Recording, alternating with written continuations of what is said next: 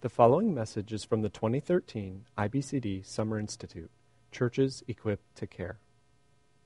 Heavenly Father, I thank you again for the men and women that are here. Lord, whenever I see people self selecting into sessions like this, I know they've got a passion to pass the baton. And so uh, it's always hard to think in, in 60 minutes um, what uh, pieces of truth and and wisdom can we provide. So I pray that you'd give me clarity, uh, where to focus, where to land. You'd give us all uh, the ability to keep focusing as it gets later into the evening. We're embodied beings, and the soul and spirit are willing, but sometimes the body is not. So we pray for your strength as we talk here together tonight. We pray in Christ's name. Amen. Well, the uh, conference theme focuses on this effective church equipping, and it is, as Jim mentioned, a tremendous passion of mine. Every church I've been in, I've equipped lay counselors. I'm in a fourth church now as an elder, and in this setting, I'm trying to practice what I preach, which is some change management. Some of what I'll be uh, speaking on tonight is from the book that Jim mentioned, Equipping Counselors for Your Church. And one of the chapters is on change management. Sometimes you go to a session like this and you get really excited about uh, biblical counseling. Now, a lot of you are probably in churches that are already committed to this, but any of you in churches that are not committed to an approach of sufficiency of Scripture and progressive sanctification relating truth to life, like we talked about from Philippians 2, I encourage change management. The last thing we want to do is go in as biblical counselors and ruin relationships. Now, that doesn't mean we don't get involved in the process of equipping people, but there is a, a change management process. But that's another session for another time. What we're going to be talking about today is about a half of one of 14 chapters.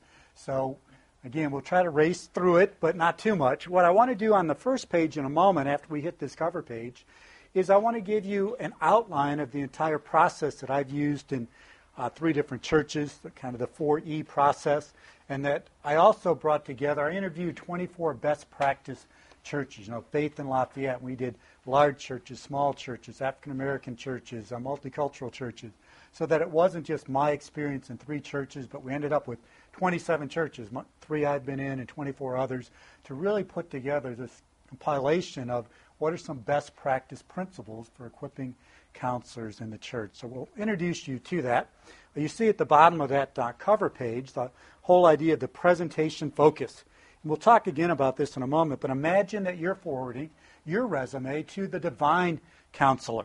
Now, what characteristics would you highlight if you were saying to Christ, I want to be qualified to be a biblical counselor? So, this session is going to develop and to illustrate this four dimensional, Christ centered equipping model that unites, and you see the four that I'll use here Christ like character, biblical content, counseling competence, and Christian community. One of the things I've found as I uh, consult with a lot of churches is there's a tendency in biblical counseling to focus on one to the exclusion of the other. And you really lose something in that process. And part of the way God's wired me, my DNA, is this kind of thinking comprehensively, whether it's the four E's of uh, equipping, and enlightening and visioning that we have in the book are the four C's. God also is working on me my obsessive compulsive alliteration disorder. I'm having some counseling with George. Uh, I'm not over it yet, but uh, that'll come at some point. But that comprehensive nature is important to me. After your cover page, I want to talk a little bit about are you a Milton Berle or an Ed Sullivan? Now, I want to start this way because effective equipping starts with you and your vision for ministry. Now, the fact again that you've self selected into this room and into this session tells me that you are not a Milton Berle, but an Ed Sullivan. Now, I'm dating myself and my age, but you know, there's TV land and everything. Let me give you a little bit of television history here. Uh, back in 1948, long, long before I was born, long after George was born, but no, not that long, um, Milton Berle starred on the Texaco Star Theater. And his approach was like the old vaudeville model where he was a host and he called other acts to center stage. But what happened, as I understand it from my history, is little by little, instead of the, the spotlight being on other people, the spotlight was on Uncle Milty. And a show that at one time was the most popular show on television petered out after eight years. That show was on Tuesday night. there was another show, the Ed Sullivan Show, that initially was not nearly as popular, but it had the same model of that kind of vaudeville where you bring other people to center stage. Well, where Uncle Milty, and I pur- purposefully have his picture larger because he became the focus of attention, and Ed Sullivan smaller because rather than Ed Sullivan being the focus of attention, he saw his job as bringing others into the spotlight.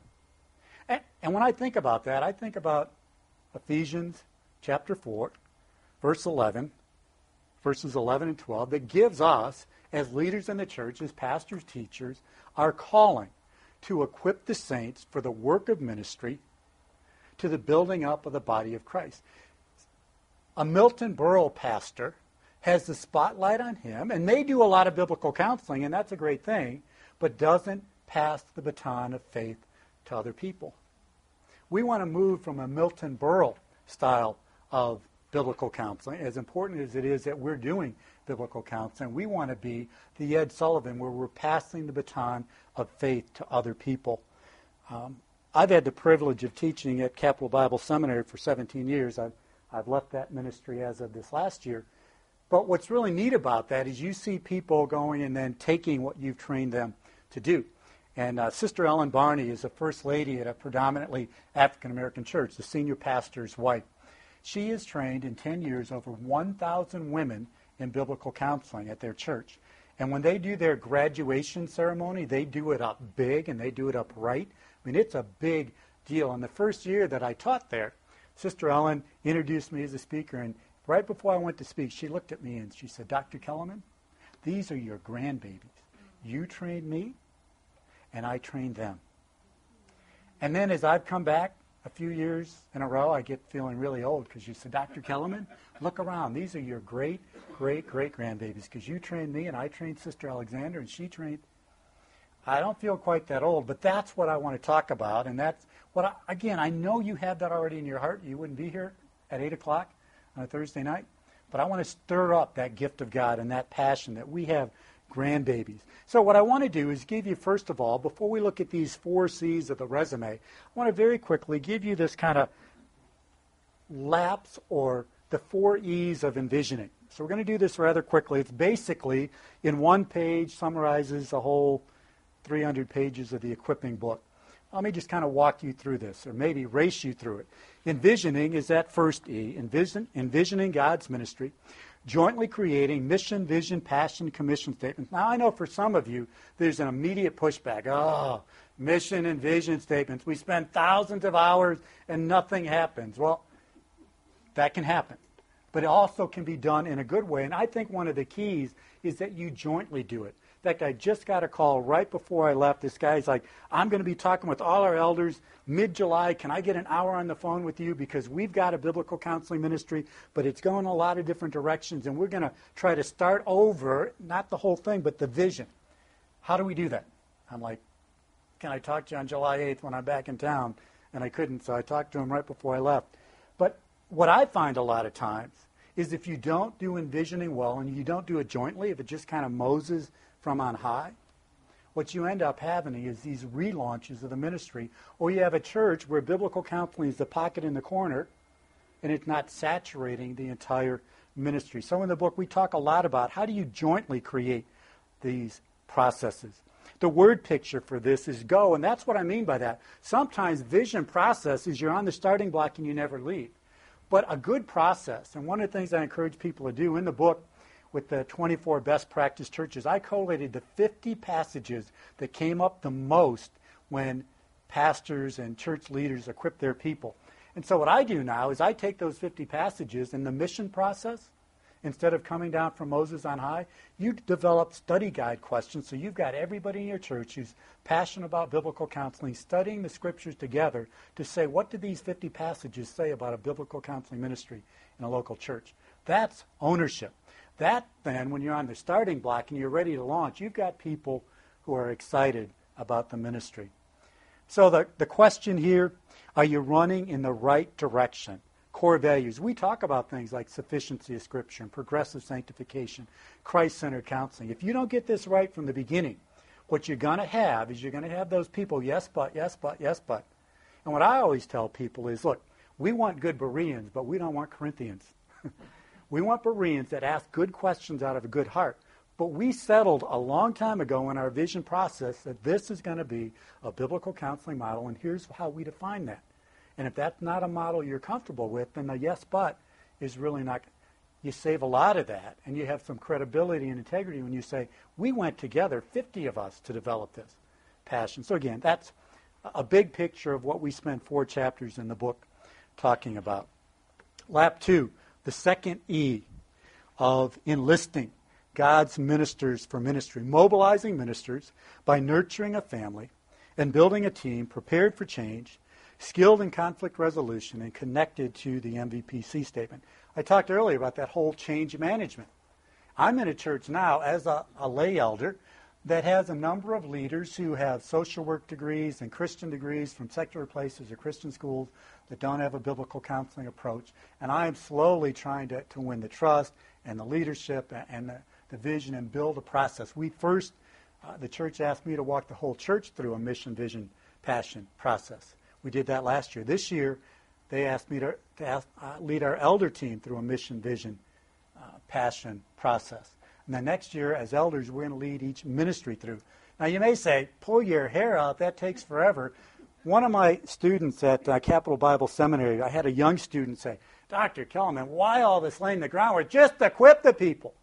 And an older African American saint, and it didn't have to be an older African American, but he got up and he said, You're probably too young and too white, that's what he said, to remember to be able to do the moonwalk, talking to this young Caucasian student who hadn't been in ministry. And then he kind of did the Michael Jackson moonwalk. He said, if you don't do what Doc Kay is talking about, you're going to end up doing the ministry moonwalk. It may take you a year to lay the groundwork, but it's going to take you 10 years to clean up your mess if you don't do it. And so part of this enlisting process is getting everybody on the same page. I try to give a word picture with each of these. Mr. Potato Head. It may be a little hard back there for the folks in the back, but you got Mr. Potato Head all out of place. You know what happens in a lot of churches with a lot of ministries is we do panic recruiting to fill a need. I mean, we see that in the nursery all the time. And it's not good in the nursery. I mean, and we laugh and it is kind of funny, but nowadays, with protecting our children, we don't want to do panic recruiting with any of our ministries, and we definitely don't want to do it with our biblical counseling ministry. We want people that are committed to our mission, vision, passion. They're committed to progressive sanctification. They're committed to the sufficiency and authority and, and relevancy of God's Word. You want people that fit together, that there's a good match in your biblical counseling ministry. So the question here are the right runners running the right lap, committed people. What you want to get is the entire congregation excited about biblical counseling. The, the illustration I give, some of you may be familiar with the EE, Evangelism Explosion. I was in a church that was a tra- uh, regional training center for that. We understood, and it was a church of 4,000, we were not going to have 4,000 people in the EE ministry. We wanted 4,000 people committed to lifestyle and proclamational evangelism, but we knew we might have 100 people committed to the EE program. You want the same thing in a church. The entire church saturated with a love for one another ministry and excitement that God's Word makes a difference in people's life, and a confidence that we can do something with God's Word. And then out of that, you do have those specially trained individuals 25, 50, 100, whatever, depending on your church, three, five, that are doing formal biblical counseling. And that's the model that we talk about in the equipping. So you've got envisioning, enlisting, and then what we're really going to talk about for most of our time tonight, this equipping part of the scenario, equipping godly ministers for ministry. applying transformational training strategies that comprehensively address the four C's that we're going to talk about content, character, competence, and Christian community. Now, the picture here, and by the way, I put Tony Dungy up here because I, I like Tony Dungy for a lot of reasons. He's a committed believer. But they talk in football about the coaching tree, and you've got a Tony Dungy coaching tree where he's got people that coach for him that now are head coaches that kind of like that he's got grandbabies and great grandbabies. That's one of the reasons I want to have him up there. He doesn't just tell people what to do, he doesn't just give people a fish. He teaches his coaches how to fish, how to coach. And that's what we want to do in biblical counseling. One of the things I find that I think is sometimes has been in some segments of our movement something of a weakness is we see biblical counseling training as a brain dump. Now, I told you when I do this full day seminar, I start with a, a, theology of biblical counseling. I believe in that. I wrote a 525 page book on a theology of counseling. I believe in the brain, the head, knowing biblical truth, but not just a brain dump where truth is not related to life. We're going to talk about that more in a few moments, but I just want to caution us that here's what happens. If we train people only in this lecture mode, no matter how much we tell them that real counseling is not just talking at people, but it's studying the scripture together, together and it's loving people, being compassionate, they're going to counsel the way they've seen us teach them. And so we're going to talk a little bit toward the very end at like 11:35, no, no, 8:55 about what are some just basic principles of, of going from just a lecture mode to that more intimate, interactive mode. Is every race participant a skilled runner? Do you have truly coached people? You know, another way to look at that, and I talk about it in the book, is what does a nurtured graduate look like? Well, we're going to talk about that. When I interview people for the formal biblical counseling ministry in a church setting, I've done this in seminary too, I'll give them a lot of things I expected them, but I'll say at the end, by God's grace, if you're an active participant in what God allows us to do in your life, here are some things going to happen. They're going to change in your life, ways you're going to grow, ways your, ways your relationship in your, your home will change and mature. What's a nurtured graduate? We need, as trainers and equippers, to kind of look down at the end. When these folks are done, what do we want them to look like? That's really what we're going to focus on tonight. The last lap that we talked about in the last couple chapters of the equipping counselors for your church is empowering. And we say it this way empowering godly ministers for ministry, overseeing the ongoing organizing of the organism. Let me just stop there. That's a phrase I love because probably we could divide this room between those who are organizers, real structured, and those who are organism, real body life, real relational we need to have, to make a biblical counseling ministry really function on all cylinders, we need to have people that can do both. And here's one thing I would say if you're like real organized and not very touchy feely, one, let's all grow a little bit. But two, get an administrative assistant or a co leader that balances out your strengths and your weaknesses. We need the ability to organize the organism. By leading ministers that are, ministries that are built to last, they grow from good to great and leave a legacy of loving leaders. A couple word pictures here. Empowering word pictures, spinning plates, and the elephant in the room. Let me talk about each of these. And basically, chapter 11 of the book is spinning plates, and the final chapter is the elephant in the room. Spinning plates. Let me tell you about my very first ministry. I was in that church about 4,000, counseling discipleship pastor. I was counseling about 20 people a week. I also had an ABF, an Adult Bible Fellowship Sunday School, of 100 married couples do the math on that with about two kids, about 400 people I was responsible to shepherd. That's a big church in itself. Uh, I was doing, you know, a big church. You're going to meetings. You're doing all this hospital visitation.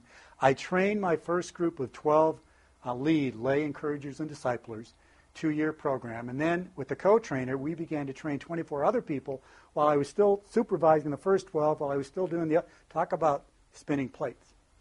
Well, I, I came to learn that policy and procedure can, can be a good thing, not a dirty word. I mean, some of us, especially if we're like the touchy feely relational type, policy and procedure. To me, good policy and procedure gives you more people time because you're not reinventing the wheel. One of the things I did in the book that P&R didn't really want me to do, but I really insisted, because publishers like smaller books and then they like to sell them in segments. But I put together all of this as appendix stuff, a third of the book, because I wanted you to have stuff where you didn't have to reinvent the wheel. Now, I probably shouldn't tell you this either because maybe you won't buy that part of the book or whatever, but I actually got permission from P&R to put that 100 pages for free on my website, RPM Ministries, because if you get it in the book and you want to make it fit for you, it's still kind of hard, right, unless you're scanning it in. So I got it on my website, so you can see a policy, procedure, take out the name of my church, put your name, change the wording. I want to help you. Uh, publishers don't like that, but look, if we want to be grandparents, then we got to give some stuff away, right? Um, so spinning plates and elephants in, in, the room. The final one. Again, a lot of you may be in churches where you've you've gone over this hurdle already, but some of us are not. We're in churches where we're not there, and people are terrified of what? Lawsuits, legal issues. So the last chapter of the book we talk about, and we talk, you know, take some history from MacArthur's church and what happened there, and talk about the fact that you can never guarantee that you won't get sued. But frankly, the more important thing is even more than following the law, of the land, which we need to follow.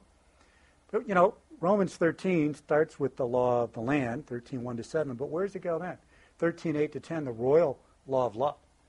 I mean, we should have good policy and procedure that protects our counselees from abuse and sin by counselors and other issues because we're following the law of God's Word, even more than we're terrified of being sued by someone.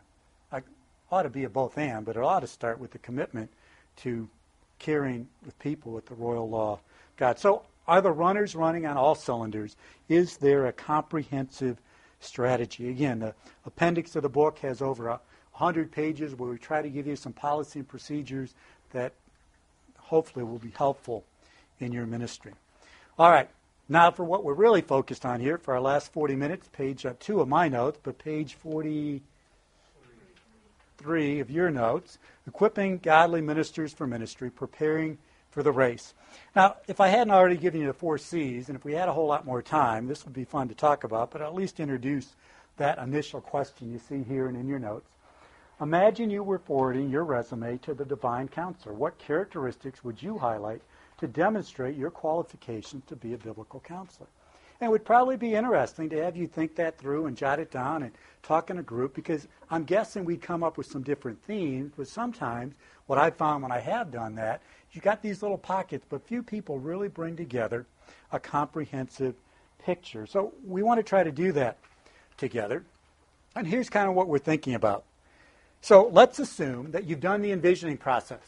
You've done the enlist- enlisting process. You got people committed to sufficiency Scripture. You got the, the church on board, and now you've got people sitting down in front of you.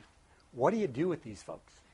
What's the goal? Now, again, what you could do is open their cranium and just dump a lot of content in that's not related to life, or you can do content related to life and a whole lot more. Let me tell you a little bit about my first day. I was about 29 when I first started training biblical counselors at Church Open Door in Elyria, Ohio. And I started with the lecture part. We did hour lecture, hour lab, right from the get go. And you know, I did a lecture, I had my notes, and I was up here doing my thing, and then we took a little break and we took the chairs, and there were 12 of us. Everybody but my wife was older than me, some by 10 or 15 years. We put the little chairs in a group, and all of a sudden, I had this picture of myself as a little boy in his dad's oversized suit. I had this picture because I didn't have my notes, now it was lab. We were going to talk about real life. One of the things I'll talk about in a minute that I'm really convinced about in biblical counseling is you learn to become an effective biblical counselor by giving and receiving biblical counseling in community. You learn to become an effective biblical counselor by giving and receiving biblical counseling in community. You create a safe environment where you don't just do role plays, and I think role plays can be good, but you get safe enough with your 12 trainees that you say, what you struggling with? Let's do biblical counseling right here, right now. And so that's what we were about to do. And so I had a decision to make right then. I could either pretend I didn't feel that at all, I could not say it to the group, but I made a decision that changed the shape of the two, two year program we had. Because I said to them, I shared the picture I had. And guess what? I wasn't the only one who felt like that, right? They were glad that I felt like that because they thought I had it all together. They were terrified. I was a guy with a degree that does all this counseling, and they're in, and so we experienced together in that hour or so. In fact, it went too long, and the nursery people are knocking on the door. Our first hour, we couldn't get out of there because we shared biblical encouragement together. We shared empathy of men. I feel the same way, but we also went to passages like Philippians 2. Hey, if we've got encouragement in Christ, we went to other passages and we shared together. From day one, we were living out the comprehensive model and approach that we want to talk about for our next half hour or so. So let's talk about this a little bit. Competent to counsel, the resume of a biblical counselor. Now, some people push back. Nobody in this room, but certainly in some circles, you know, people may push back on you. A lay person doing counseling? You got to have an alphabet soup after your name, right? So when those folks push back, I, I, think there's some things we need to do and some things we need to think about. And there's certainly a lot of places that we can go in Scripture. We're going to settle for the next half hour on Romans 15, 14, and we'll put that up there in the slide later. But let me read it to you. Feel free to turn there if you want. Romans 15, 14. Paul begins, I myself am convinced, my brothers, that you yourselves are full of goodness, complete in knowledge, and competent to instruct the NIV or competent to counsel one another. Many of you know that's where Jay Adams got the title for one of his very first books, Competent to Counsel, right out of this verse. And I love where Paul starts. I myself am convinced that you yourselves, and the NIV translates that very well, actually, because the Greek is redundant for emphasis. I, I myself, Paul, the great apostle, right? I'm confident that you, you yourself, I mean, think about these people. Paul's saying you're competent to instruct, disciple, counsel one. They're like, yeah, you, the apostle Paul, could do that, but me? He's talking to people in Rome, and we think of some mega church. You know, look at Romans 15 and 16. You're talking about small house churches, 20, 30 people. These were not bigwig people here. These were your average, ordinary, there's no average, ordinary Christian, but they were your average, ordinary Christian in Rome. And Paul says, I myself am confident that you yourselves are what? Competent counsel. It's interesting, too, this word confident is inwardly confident based on external evidence. And guess what? What we're going to do the rest of our time this evening is see the evidence that Paul sees in them that we need to see at a seed level with people and then develop as it germinates. We'll talk more about that in a couple minutes. Second thing I, I want to share with you a little bit, and the survey says, and I don't have the bibliographical info, but I do talk about it in the book. When I was out working on my PhD at Kent State, a series of meta studies came out. These were studies of studies of studies. And what happened was the first meta analysis studied a bunch of study in sec- secular literature that came out with this conclusion. People with PhDs and LPCCD, all this stuff, I got the alphabet soup after my name, too. Their help is no more helpful and sometimes less helpful than the, the word that was used then was paraprofessional. Well, the secular world didn't like that study, right? So they did a meta-analysis of the meta They did it like three or four generations, and guess what? They kept coming up with the same thing. Now, I'm not here to bash people with education. I got education. I train people at the master's level, and I love that. But I'm here, rather than bashing people with education, I want to elevate the, we know it doesn't exist, but the average ordinary person. Paul says, I'm convinced. I myself am convinced that you yourselves are competent to counsel. We can look at what the scriptures say. We can look at the good scientific research. It tells us that the degrees are not what qualifies somebody to counsel. So what is it? Well, fortunately, we are given the divine counselor's resume qualifications here in Romans 15:14. Again, Paul says, "I myself am convinced, my brothers, that you yourselves are full of goodness, complete in knowledge, and competent to instruct one another. Let me give you just quickly the four C's here my obsessive compulsive alliteration disorder. First one is character. Comes out of the phrase full of goodness. by the way, what I did here is I looked at this passage in context, and I looked at many of those other 50 passages that best practice churches look at. So it's not just this one verse, it's this one verse in context with a lot of other verses that talk about what makes a competent one another minister. So the first one is character, and we'll develop this in a moment, full of goodness. Second one is content, complete in knowledge. Not just a brain dump, but we're not saying throw out theology, throw out knowledge. What sort of knowledge, and how do we apply it? Third one is competence, competent to instruct, competent to counsel. So, as you're looking at even the groups you have right now, are you thinking, what are we doing to build Christ like character into them? What are we doing to build content, truth to life, into them? What are we doing to build competence into them? Uh, sometimes when I go and work with churches, I see them maybe, for instance, all focused on competence. They're really skillful, but they don't exactly know where they're going with those skills you can think about what would happen with any of these out of whack or out of balance. And then community. Where do I get this? Well, Paul starts with brothers. He ends with one another. We're going to talk about the, the context of this passage also. So my four C's, and obviously they don't have to be C's, but full of goodness, complete in knowledge, competent to instruct, brothers one another. And again, I would ask, what are you doing to create community in your biblical counseling training? If I'm at all right, that effective biblical counseling is learned as we give and receive biblical counseling in community, then this is pretty important. Role play is great. Watching a skilled counselor is great.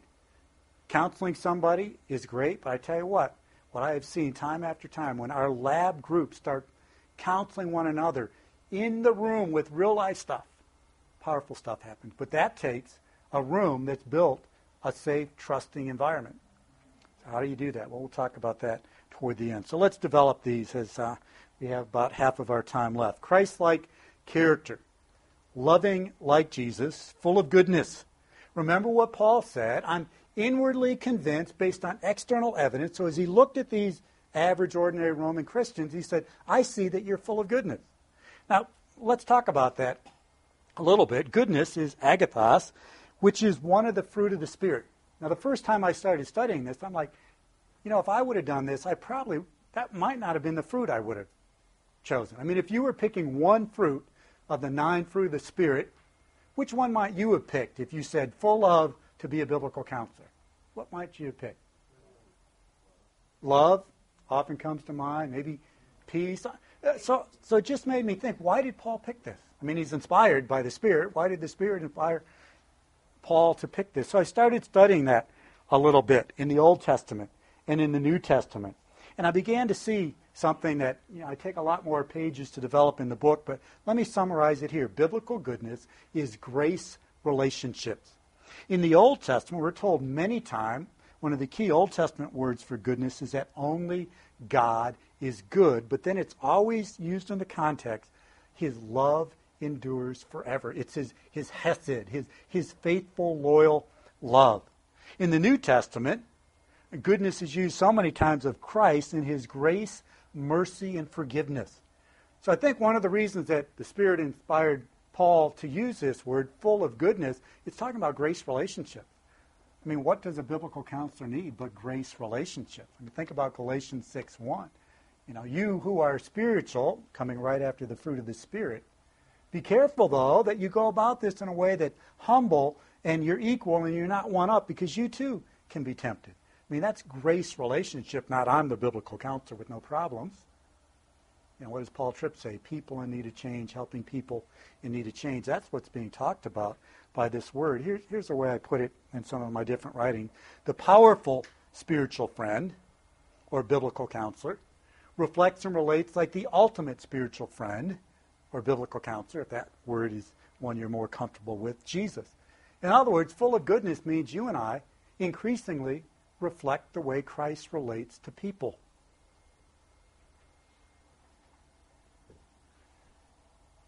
When, think, when people think of biblical counselors, is grace the first thing that comes into their mind?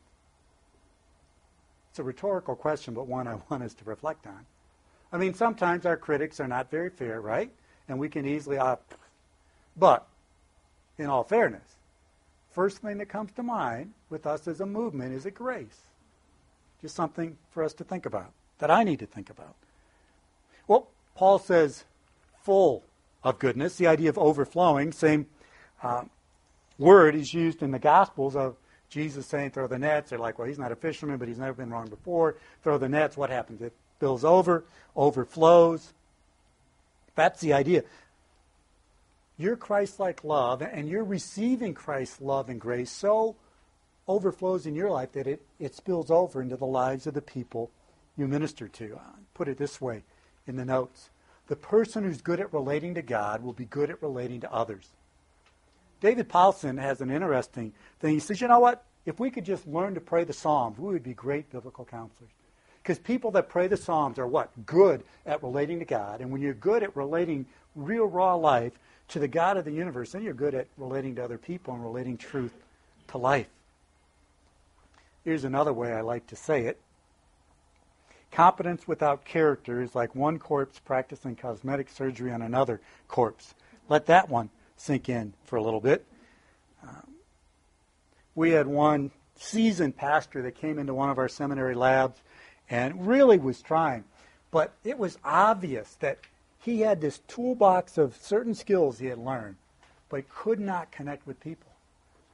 And one of the women in the lab said to him, If we took your toolbox of skills away, what would be left to minister to this hurting person in front of you?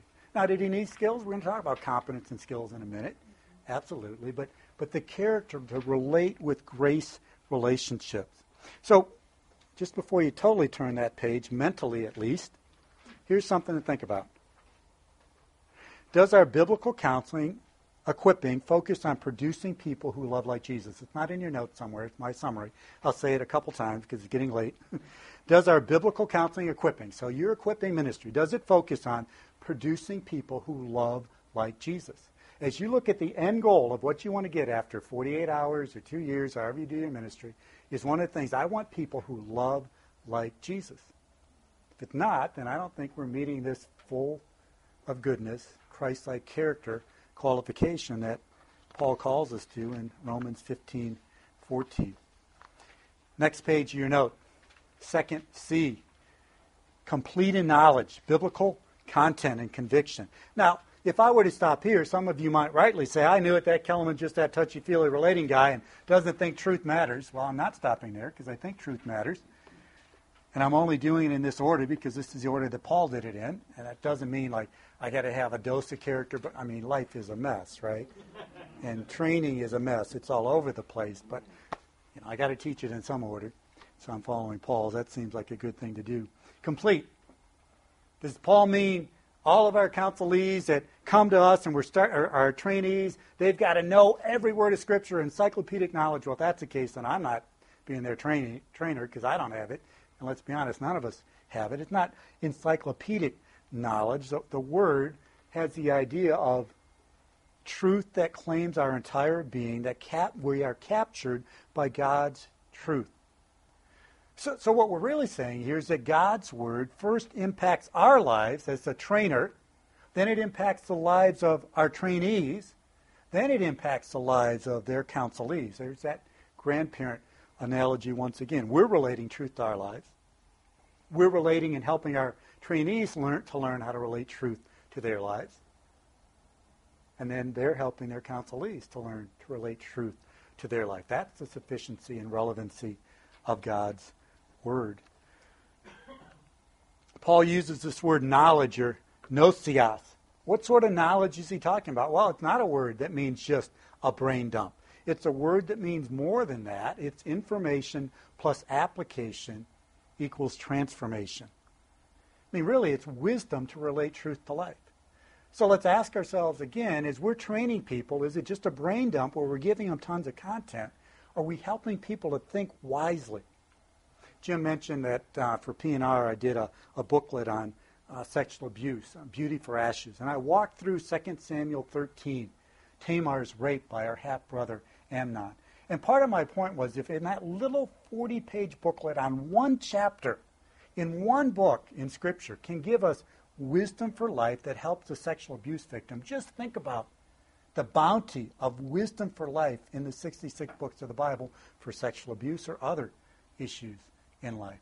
See, that's what we want to model for people. Again, don't just give them a fish of a lot of info.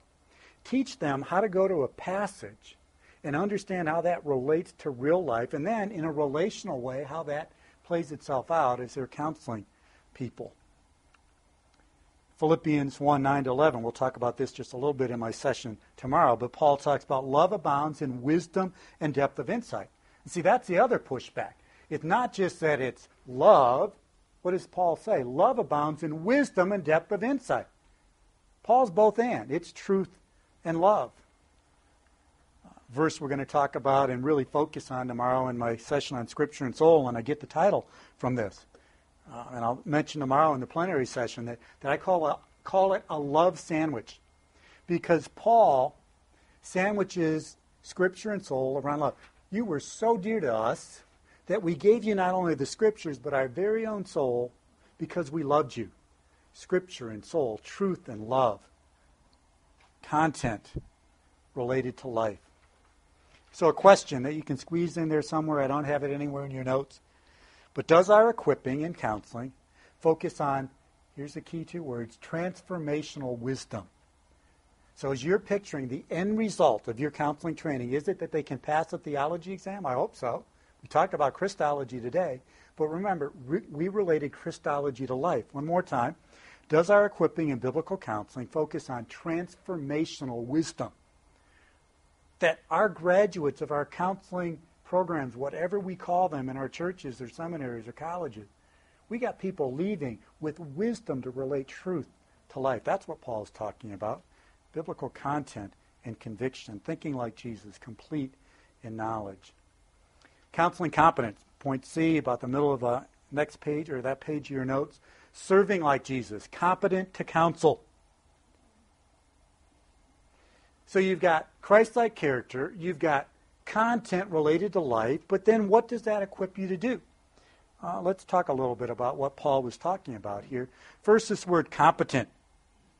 Now, it sounds like dynamite, but it's not dynamite. Dynamite is explosive power that destroys. This Greek word is not power that destroys, but power that builds up. Competent means you have the ability to build up other people. I have here power to accomplish a mission is how this word is used other times in Scripture. You're competent. You can accomplish a mission. We're going to talk in a moment what that mission ought to be. I love Star Trek. Remember the first generation, Scotty, and, and they always had the dilithium crystal would fall apart. I mean, they're like 200 years into the future. They're out in space, and it's like they can't even get gas for their vehicle. I never really figured it out. But Captain Kirk, the dilithium crystal, we ain't got no power. Well, this is saying we've got power on a mission to do something. Another use of this word is ability, capability, resources, strength competence. You want people that are competent to do something. We're going to talk in a minute. Competent to do what?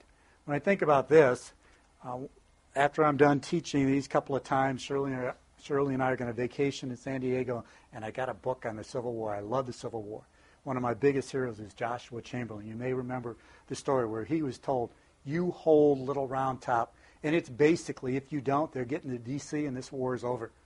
So, as you may recall, from maybe if you saw the four hour Gettysburg movie or done any reading, they were out of ammunition. And Chamberlain's at the top of the hill, and he just tells his people, fix bayonets, and they charge down the hill. Know, the rebels would have their rebel yell while they were yelling and screaming as the northern soldiers, the Yanks. The rebels were terrified, turned the other way, and there's a scene in the movie that I verified from Chamberlain's own biography that's true, where one of the privates, you know, holding his gun on this guy who surrendered, and he says to Chamberlain, I don't have any bullets. Shh. None of us have any bullet. You know, he didn't want, but they were on a mission. Competent. We want people that are on a mission to do something. And you say, well, do what? Well, let's talk about it here very briefly. What is the mission of biblical counseling? Well, obviously, from where we get the modern biblical counseling movement, nouthetic, when Paul says competent to instruct or counsel, noutheteo oh, is a word that's used here in Romans 15, 14. You're confident to care from you're confident to take somebody who's struggling with a besetting sin, who's sinning against God and other people, sinning against who they're designed to be in Christ, and you're, you have the ability not just to hammer them over the head with the Bible, which is a false stereotype of biblical counseling, but to compassionately say, you can have victory in Christ in this, in an increasing, progressive sanctification way. So they are competent to noutheteo, oh, is what this verse talks about. So part of it, when we're done, we want people who can use God's word to help people to have victory over sin. But I would say that that's not certainly not the only word in the New Testament for biblical counseling ministry. So I believe we ought to be training people who are competent to com- comfort one another, parakaletic counseling, soul care for the suffering. Now, frankly, is it ever either or? I mean, what, which one of us has been sinned against and is suffering and doesn't in our heart sin against God or other people as a result of that suffering? So, I mean, frankly, it's always this spaghetti mess of parakaletic and nouthetic ministry. But I would say that our movement can continue to grow in the ability to help people compassionately comfort others who are hurting and struggling. Think about 2 Corinthians uh, chapter 1, verses 3 to 11. Eight times in those few verses, 2 Corinthians 1, 3 to 11, Paul uses a form of the word parakaleo. We talked tonight. Encouragement, paraklesis, the Holy Spirit, our paraclete. All those words are coming from the same root. We ought to be, as biblical counselors, people, and as people training biblical counselors, folks that are helping people to be equipped to sit down and compassionately weep with those who weep. We're going to talk a little bit about that tomorrow. So let me give you the summary before we go to our uh, fourth C here in just a moment. Let me give you the summary. It's not in your notes. Does our equipping in biblical counseling focus on, that's just kind of what we're saying every time. Does our equipping in biblical counseling focus on, so as you're looking at the end result, here's the summary empowering people to comfort and care front. Does our biblical counseling equipping focus on empowering, that's that mission stuff. We're going to empower you to comfort people, parakaletic, and we're going to empower you to care front, nouthetic. Now, sometimes people have asked, well, why don't you put those two together? But you know, if you put parakaletic and nouthetic together, you have pathetic counseling. That's not going to sell. I've tried it with publishers, not going to work. So I don't care what you call it. But true biblical counseling is doing both of these, right? Care fronting and comforting people, parakaletic and nouthetic. Now, what's the context in which this is done? That's the fourth C of Christian community, connecting in Jesus, brothers and one another. Now, where do I get this from? Well, let's talk about it. I get it from the beginning. Paul says, I myself am convinced that you yourselves, brothers, Paul is in a context of community. If you look at the chapters that precede chapter 15 of Romans, you've got the one another. Forgive one another, accept one another. There's one another's all over the place. The end of this verse talks about competent to instruct one another. You go to the rest of chapter 15 and into chapter 16, you've got these small house churches dotting the countryside of Rome. This is a small group, small house, one another context. That's where I get this idea of Christian community from. Talked about the one another context. And notice a bullet point there toward the bottom of that page. We become effective, this is what I've said several times, we become effective biblical counselors by receiving and providing biblical counseling in community. One of my lab professors that I trained and is now part of the Biblical Counseling Coalition, Dwayne Bond, uh, he says counseling's got to be real and raw. And our labs have to be real and raw. We're going to talk about labs in just a minute as we wrap up. Uh, when I have a little bit more time, I've got a video of a bunch of our graduates from Capital Bible Seminary talking about each of these C's. And Megumi, who's from Japan, uh, she had graduated, and she became my administrative assistant, and we interviewed her. And you can barely understand it in her Japanese English, but she says, community is the container for the other three C's. And I love that. It's a container. Christian community of a safe, grace oriented environment. That's a place that we best learn character, content, and competence. It's the container. I, I love that part. Now, again, if we had more time, we could talk about the question at the bottom because I think it's a really important question that I'd, I'd like you to think about and, and ponder a little bit. How would our equipping in biblical counseling be impacted if one of the four C's was de emphasized? What would happen if content was de emphasized? What would happen if community was de emphasized? What would happen if competence was de emphasized? What would happen if, which one have I left out? Whatever the other one is. Or look at the other question. What if one is overemphasized? What if it's all brain dump and no character. And I think it's important to consider because you want to be thinking about that question that we've been asking. At the end of the day, what do you want? And I didn't really give you a question for that last one, but let's think about it this way. I'm making this one up because I don't have it in my notes. But in your equipping of biblical counselors, are you focused on people who can relate deeply to one another? Maybe that would be the way I would say that. And I'm trying to put this together in my own mind because I didn't do that for the fourth one. Are you, are you focused on equipping and empowering people that can relate deeply to one another? Isn't that what biblical counseling is really about? Relating deeply around the Word of God through the power of the Spirit of God. In our final 10 minutes, let's talk about how you do this. 10 minutes to do that, right? well, it's not happening, but I want to give you a few thoughts about how do you pull this off. If you're trying to have equipping that does all four of these C's, that, that is true to Romans 15, 14, what are some things that you do? Well, first of all, remember, it can't just be a brain dump. What I'm doing right now, hopefully, is a little bit more than a brain dump because I've been trying to think about relating this to your life and your ministry, but still, if it's just this lecture part, then it really is not enough. It needs to be transformational. You know, how do we relate truth to life in love? Now, let's think about this a little bit. First of all, transformational student oriented teaching and training. Let me just give you a few thoughts here. First of all, a book that, that I had years ago when I was at uh, Baptist Bible College in Clarks Summit. This is a newer edition but by uh, Larry Richards, Creative Bible Teaching. Taught me four principles that changed my preaching, teaching, counseling, everything. If you've read the book, you know hook, book, look, and took. Hook is what any good preacher does. You start with some illustration that hooks and brings people in, right?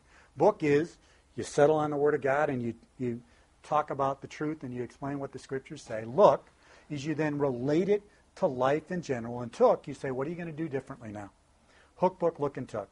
Now, you probably don't have time to get all that into your head, but buy the book. I don't get anything from telling you to buy the book.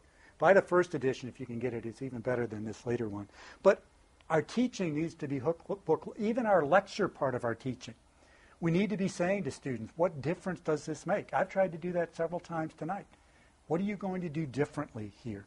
Another thing I try to do still under this first point is what I call PDQs. You can call them anything you want, prompting discussion questions. I built a couple of those in, but because this is compacted into 60 minutes instead of a couple hours, we haven't had time to look at it. We had that initial hook one.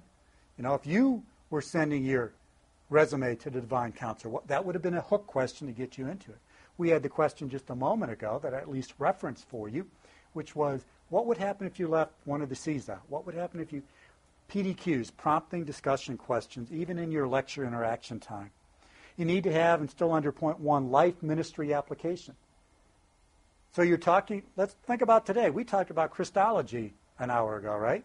But did we relate Christology to our lives? We related it all over the place. So you can talk and should talk about Christology with your biblical counseling trainees, but are you helping them to think through what Paul does in Philippians 2, 5, 6, 7, and 8? Let this mind be in you, which was also in Christ Jesus. Uh, you also need to have what I call immediacy, where you shift from lecture to lab on the moment. Let's say somebody raises a question and they're talking about something and they start crying as they do it. Well, as a shrewd, discerning, compassionate biblical counselor, we probably shouldn't only give them truth. We might want to say, and if we're trying to create an atmosphere of safety and grace, we might say, you know, it's obvious that this is more than an academic question for you. We're in our lecture part, but I'll set this aside and we'll come back to it next week if you would like us to talk about this right now. Or would you prefer we just pray for you right now? You give them, invite, don't insist. Something like that in a second can change everything because you move from lecture because you cared about the person in front of you and you sit down with them if they give you permission and that lecture becomes a lab where the class either sees you or together ministers to that person. Have that ability to shift gears into that immediate process that's right in front of us. Another aspect transformational small group lab oriented training. I believe that we always should have both lecture and lab. You're, you're conveying, conveying truth in this relating to life way we just talked about, but you also have the lab time. Um, and to me, there's a lot of good things you can do. They can observe you as a trainee. They can do role play. All of that is good. Please don't hear me saying that's not good because that's been wonderful in the history of biblical counseling. Let's keep doing it. But what I would encourage us to do, as I've said throughout, create that environment where, in addition to that, we actually are giving and receiving biblical counseling with one another in the room. I've seen this so many times become so powerful. Now, some thoughts on how you cultivate this climate a couple of things to think about. Because I'm talking about something a little bit different. And I've done this in labs sometimes in seminaries where they're not used to this at all, where they're expecting just watching me counsel or role play. And we're talking about messing with people's lives and real life stuff. So, how do you create that? Well, one way you do that is the leader models it. The very first class, very first semester, 17 years ago at Capital Bible Seminary, Sister Ellen Barney, remember I talked about her a minute ago? She and Dwayne Bond, I mentioned him a minute ago, he's on our Biblical Counseling Coalition Council Board. They both kind of looked at me at the beginning of the lab and they said, you know, you're shifting from pastoral ministry into seminary ministry. There's a lot of changes going on. Here. How are you doing with that, Dr. K? And I had a choice right then. I'm doing fine. That's cool. Let's move on. Just like I had a choice when I saw myself as that 10 year old in my dad's oversized suit. Or I could say, you know, there's some tough. Now, I'm not talking about everything becomes about you.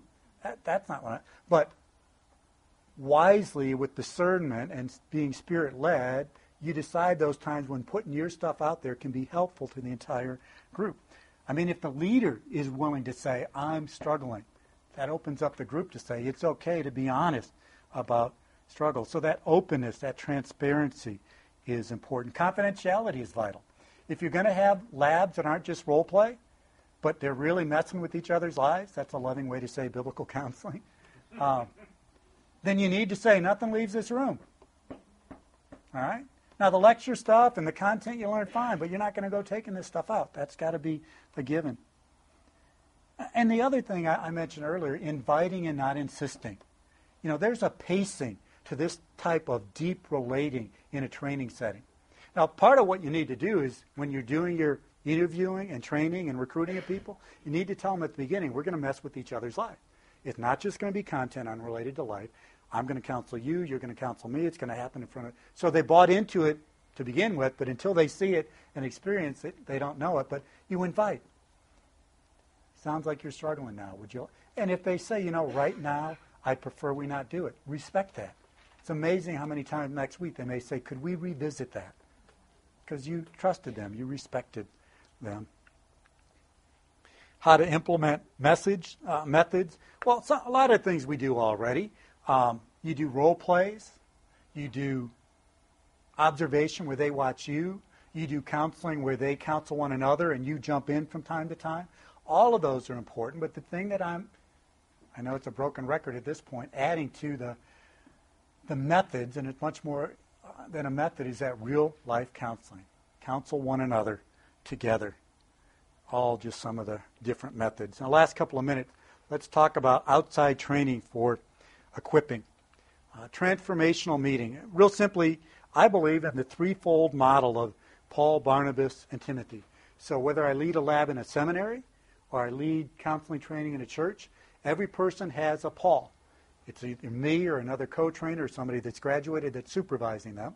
Everybody has an encouragement partner, or a peer, that's at the sta- same uh, stage of counseling. I do male and male, female and female. And then everybody, after a certain amount of training, not right from the get-go, but at a certain amount of training, they've got a Timothy that they're now building into under my supervision or somebody else's supervision. That, that's a historic biblical model that I encourage you to do. Threefold Paul, Barnabas, and Timothy and then transformational training and assignments. You know, I think it's important to assign papers, but not just content, but content related to life. I think it's important to assign books, but get the, have a list of questions, ten questions that get the people to what, what's a weakness in the book, what's a strength in the book, what would you do differently? If you were an editor, what would you have taken out? Get people thinking about the books that you, even if it's your book. Now, people are a little timid if you, but after a while, they're they're very happy to criticize my books or your book if you create that atmosphere so that they're, you're not just teaching them to, or giving them a fish, you're teaching them to fish. Now, the last part, people often ask, and this is part of the best practice summary, what's the length of training? And by the way, the reason I have like SEAL training, I'm not, I'm not exactly sure what that's a picture of. This is serious business that we're dealing with. We're training people to deal with real life messes. And so I think we need to have a serious amount of training because some people push back on me, boy, that amount of training is never going to happen. Well, it is warfare, it's spiritual warfare. The average best practice of the 24 churches was 75 hours of inside training. And then there was additional outside reading. So they may have 48 hours, you know, faith, they've got their 50 hours, but then in addition to that, they're doing supervision, they're doing other stuff.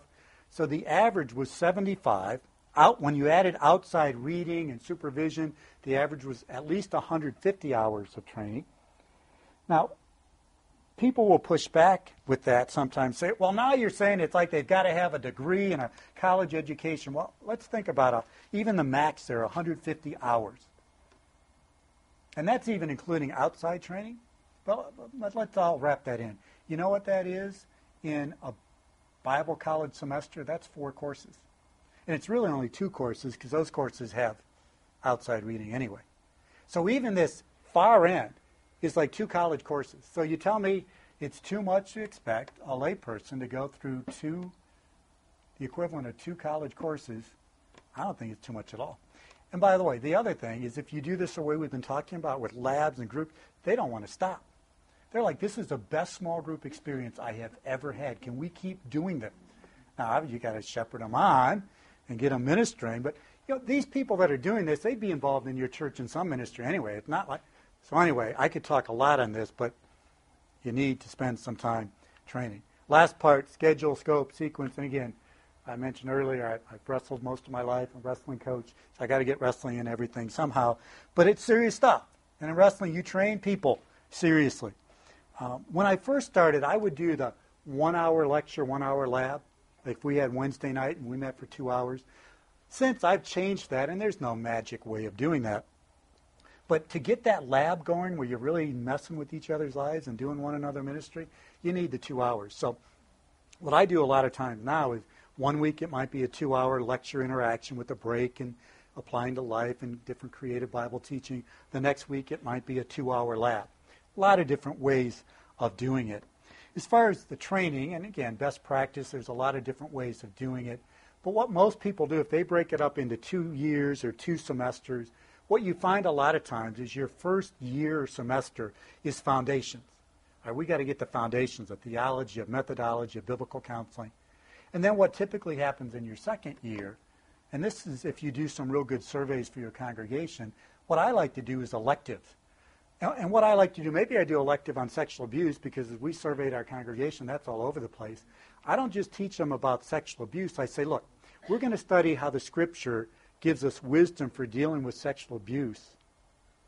But then I want you to write a paper on anxiety using the same process that we use for sexual abuse. Follow what we're talking about there? So you lay the foundation in the first year of the first semester, and then by giving electives, you're not going to give people everything they need because there's new stuff that comes up all the time. But if you teach them a way of going to scriptures and relating that to people's lives, that's what you want to do. Well, it's time. Let me close this in prayer. I thank you for your focused attention at 9 o'clock at night. Uh, let's pray. Father, this has been a lot, and, and with this group, I know, I feel uncomfortable in a way because I know they all are passionate, and, and all of them could teach what I've been saying. They're doing this already. So I just pray that your spirit would take some nugget of what they've heard that they can add to what they're doing. I pray your spirit would give them more confidence that their process is a biblical one. I pray that maybe for some of us we could be more comprehensive I pray for some of us, we could think about relating truth to life more, whatever it may be, Lord. I thank you for these men and women, their commitment to you and equipping others. May they be able to say, like Sister Ellen has said, that there's grandbabies now. They passed the baton, the torch of ministry to others who are doing one another ministry. We pray this in Christ's name. Amen. Thank you. Copyright 2013 IBCD, all rights reserved. More free audios can be found on our website at www.ibcd.org.